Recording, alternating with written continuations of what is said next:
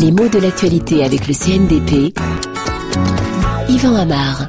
Dans de nombreuses villes normandes, et même ailleurs en France, on fête l'anniversaire de la Normandie. 1100 ans, c'est un bel âge, et justement on raconte que la Normandie a été fondée en 911. C'est depuis lors qu'on l'appelle comme ça.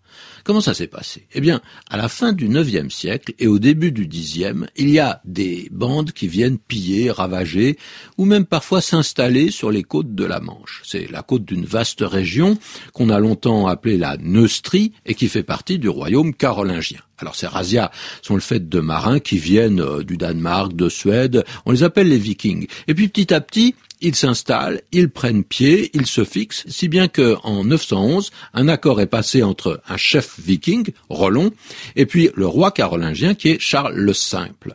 On signe un traité à Saint-Clair-sur-Epte et Rollon reconnaît Charles le Simple comme son roi, son suzerain. Et en revanche, le roi Charles va lui confier le comté de Rouen et Rollon va lui se déclarer chrétien et promettre de défendre sa région contre de nouvelles attaques qui viendraient du nord. Alors, est-ce que c'est que les Vikings deviendraient français? Ça serait aller trop vite. Hein. Les Français, ils n'existent pas encore en 911. On ne parle pas comme ça.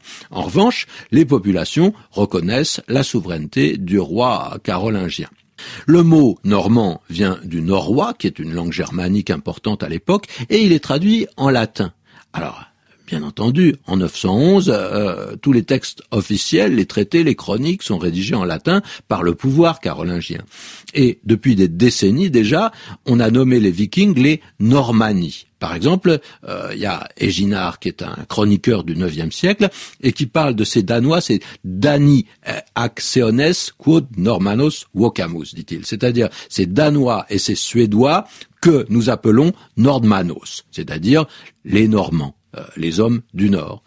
Le mot normand, le mot Normandie, donc, est bien d'origine du Nord, seulement le français les a repris du latin, langue dans laquelle ils étaient euh, tout d'abord passés. Et puis en français, on a parlé des Normands et même des Normandeux à une certaine époque, mais ce dernier mot n'a pas euh, survécu normand, bien sûr, ça existe euh, encore, mais les échos du nom ont perdu euh, ce caractère belliqueux qu'ils pouvaient avoir à l'époque des Vikings, parce que les populations normandes ont peu voyagé, et dans l'inconscient linguistique, ils ont été un peu assimilés à ces paysans qui sont attachés à leur terre. Le supposé caractère normand change d'image, et on l'associe souvent à l'astuce, à la ruse, au fait de ne pas se déclarer trop vite, de ne dire ni oui ni non. Bye.